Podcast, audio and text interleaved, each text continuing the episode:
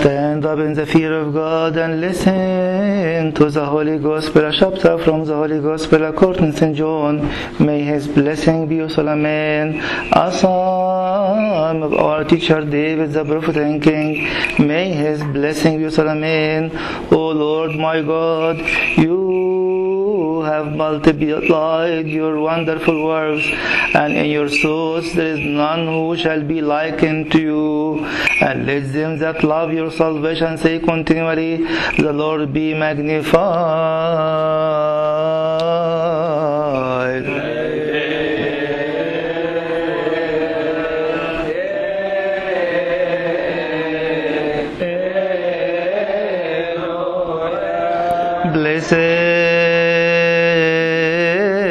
Comes in the name of the Lord. O Lord, Savior of us all, Jesus Christ, the Son of the living God. Glory be to you forever and ever. Amen. Now a certain man was sick, Lazarus of Bethany, the town of Mary and her sister Martha. It was that Mary who anointed the Lord with fragrant oil and wiped his feet with her hair, whose brother Lazarus was sick. Therefore, the sister sent to him, saying, Lord, behold, he whom you love is sick. When Jesus heard that, he said, This sickness is not unto death, but for the glory of God, that the Son of God may be glorified through it. Now Jesus loved Martha and her sister and Lazarus. So when he heard that he was sick, he stayed two more days in the place where he was. Then after this, he said to the disciples, Let us go to Judea again. The disciples said to him, Rabbi, lately the Jews sought to stone you, and you are going there again. Jesus answered and uh, answered, and there are not twelve hours in the day. If anyone walks in the day, he does not stumble because he sees the light of this world. But if one walks in the night, he stumbles because the light is not in him. These things he said, and after that he said to them, Our friend Lazarus sleeps, but I go that I may wake him up. Then his disciples said, Lord, if he sleeps, he will get well. However, Jesus spoke of his death, but they thought that he was speaking about taking rest and sleep. Then Jesus said to them plainly, Lazarus is dead, and I am glad for your sake that I was not there, that you may believe that nevertheless let us go to him.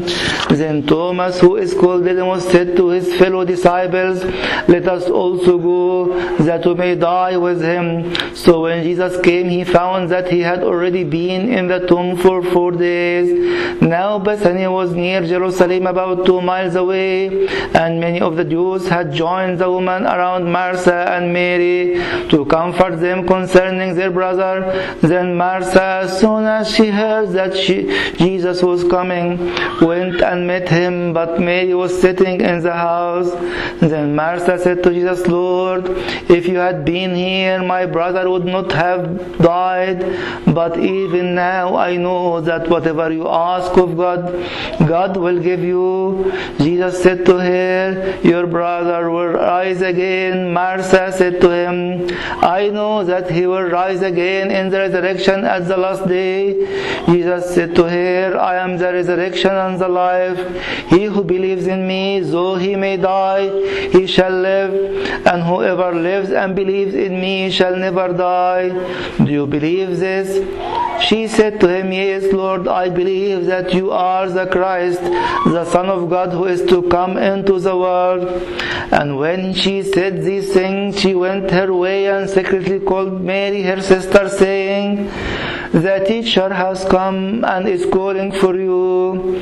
As soon as she heard that, she arose quickly and came to him. Now Jesus had not yet come into the town, but was in the place where Martha met him. And the Jews who were with her in the house and comforting her, when they saw that Mary rose up quickly and went out, followed her, saying, She is going to the tomb to weep her. Then when Mary came where Jesus was and saw him, she fell down at his feet, saying to him, Lord, if you had been here, my brother would not have died. Therefore, when Jesus saw her weeping, and the Jews who came with her weeping, he groaned in the spirit and was troubled. And he said, Where have you laid him? Then they said to him, Lord, come and see. Jesus wept. Then the Jews said, See how he loved him. And some of them said, Could not this man who opened the eyes of the blind also have kept this man from dying? Then Jesus, again groaning in himself, came to the tomb. It was a cave and a stone laid against it. Jesus said, Take away the stone. Martha, the sister of him who was dead, said to him, Lord, by this time there is a stench, for he has been dead for four days. Jesus said to her, Did I not say to you that if you would believe, you would see the glory of God? Then they took away the stone from the place where the dead man was laying, and Jesus lifted up his eyes and said, Father, I thank you that you have heard me, and I know that you always hear me, but because of the people who are standing by, say, I said this, that they may believe that you sent me. Now, when he had said these things, he cried with a loud voice, Lazarus, come forth. And he who had died came out, bound hand and foot with grave cloth, and his face was wrapped with a cloth. Jesus said to them, Loose him and let him go. Then many of the Jews who had come to Mary and had seen the things Jesus did believed in him.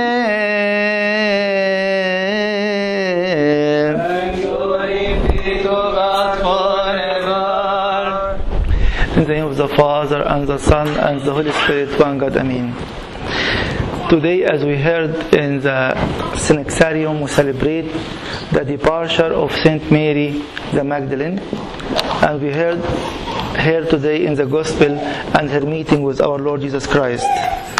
And we saw at the very end of the miracle, she was not believing him, and when he told her or told them, lift out the stone, she said, Lord, by this time he had a stench because he died for four years.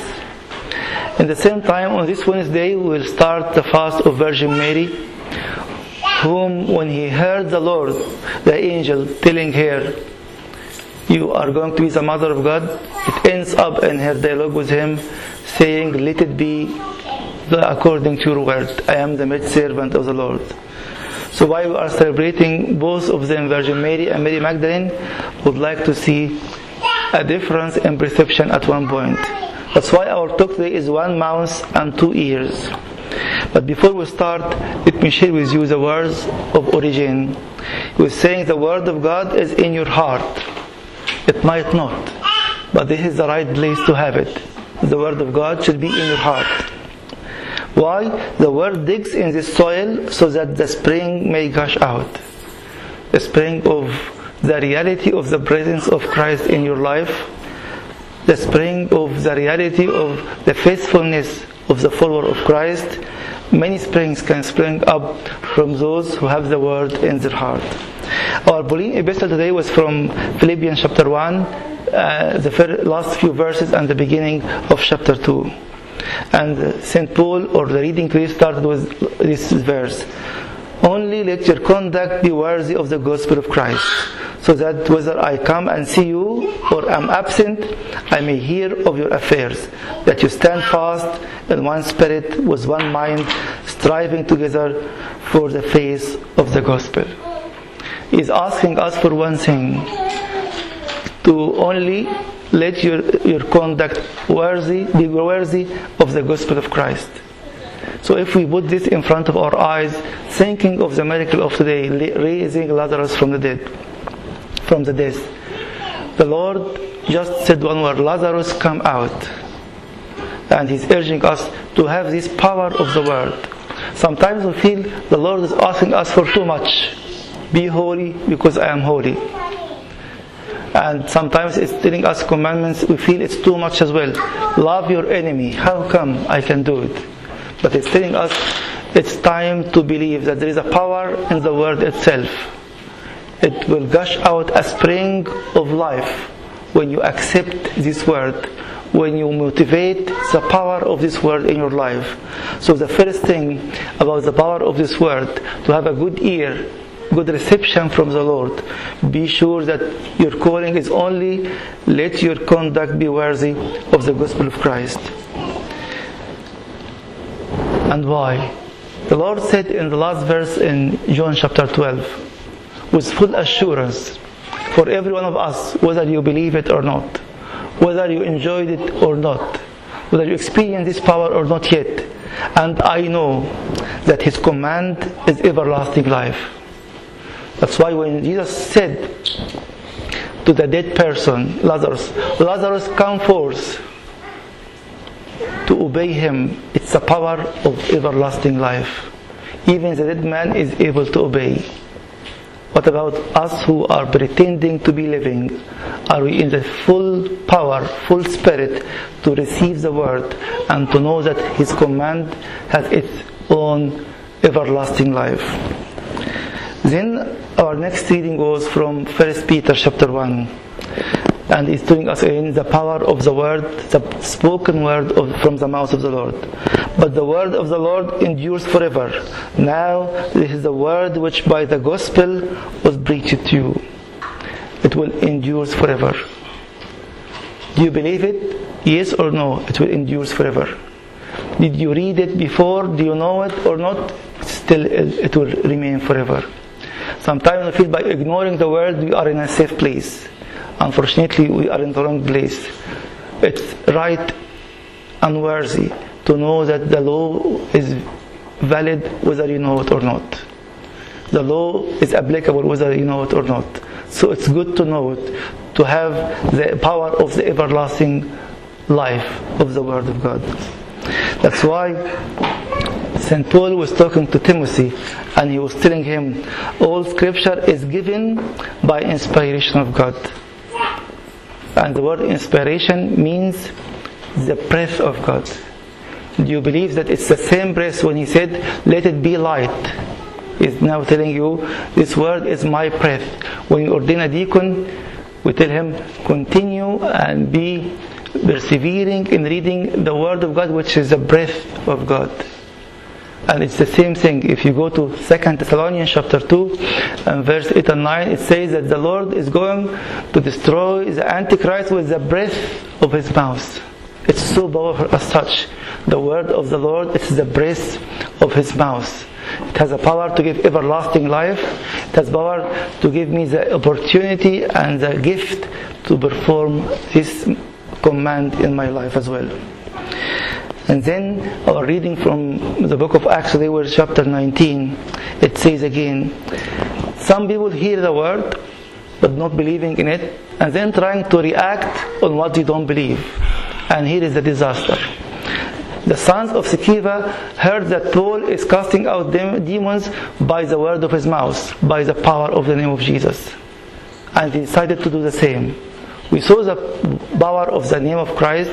We saw the power of saying these words. Let us do it. And hear what happened. Then some of the itinerant Jewish exorcists took, took it upon themselves to call the name of Jesus Christ, the Lord Jesus, over those who have devil, evil spirits, saying, it seems, because I heard Paul saying it, I can make it. We exercise, exercise you by the Jesus whom Paul preaches. But you don't know Paul. Even the evil spirits were mocking at them. I know Jesus, I know Paul, but who are you? So it's time to know now. Do I know the word that Paul was spoken? The word, the power of the name of Jesus, but I don't know personally? I hear a story about how the name is so powerful and able to cast out demons but I am still possessed, still obsessed. Why? Because I don't know the power of it. I'm not acting, I'm not living worthy to the conduct of the gospel of Jesus Christ. And here, what we heard in the gospel today, it is the same mouth of our Lord Jesus Christ. And he said two things to two different ears. The first one was the whole multitude, but one lady responded. Jesus said, Take away the stone. It's the same mouth, the same power, and the same command. in a way that the Lord is commanding. So it's the same principle. Then in the following verse, verse 43, now when he had said these things, he cried with a loud voice, Lazarus, come forth. It is the same mouth. But let us find out two different ears responding to the same mouth of the Lord. The first one was Martha. Martha was saying, Martha, the sister of him who was dead, said to him, Lord, by this time there is a stench, for he has been dead for four days. You are hearing the mouth of the life giver. You are hearing the mouth who said, Let it be light, and it was. Who said, Let it be life, and it was. And now you are arguing with your mind. Exactly like the man who was by the pool for 38 years, who was telling him, I have no man to throw me in this water when stirred up by the angel. I'm trying to find an excuse to remain where I am, in my this status, in my status where there is no hope. I'm here for 38 years and maybe more. But the book of Ecclesiastes, Solomon was saying to us, where the word of the king, there is a power. Do you believe in this power? It is the same word said thousand years years ago. It's read today, and it has the same power because it's the word of the king. Where the word of the king is, there is power, and who may say to him, "What are you doing?" This is exactly what Martha said. What are you doing? What are you asking us to do? How come that we want us to roll the stone, and you know that he died for four, days? When we start to think and to oppose the word of God. When I start to make my own morals, my own standards, pretending that I can do it better than anyone else. That's why Jerome is encouraging us. Are you reading?